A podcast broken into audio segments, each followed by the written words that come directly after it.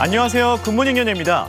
그룹 방탄소년단이 2030 부산 세계박람회 유치를 기원하는 콘서트를 열어서 부산을 뜨겁게 달궜죠. 이날 멤버들은 팬들에게 오랜 시간 함께하자고 말했는데요.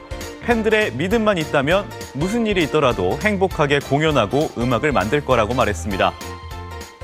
저는 한 20년, 30년은 계속 이 자리에 서 있을 것 같아요. 우리 한번 같이 늙어봅시다.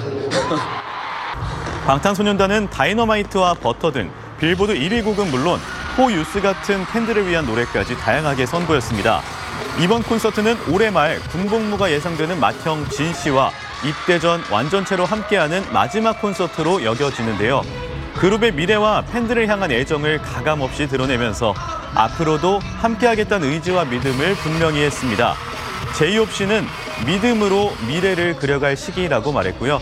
RMC는 멤버들의 마음이 같고 팬들의 믿음만 있다면 무슨 일이 있더라도 공연하고 음악을 만들겠다고 말했습니다. 여기서 진 씨는 또 솔로곡 발매를 깜짝 발표했습니다. 좋아하는 사람과 인연이 돼서 노래를 함께 하게 됐다며 보여줄 게 많다고 귀띔했습니다.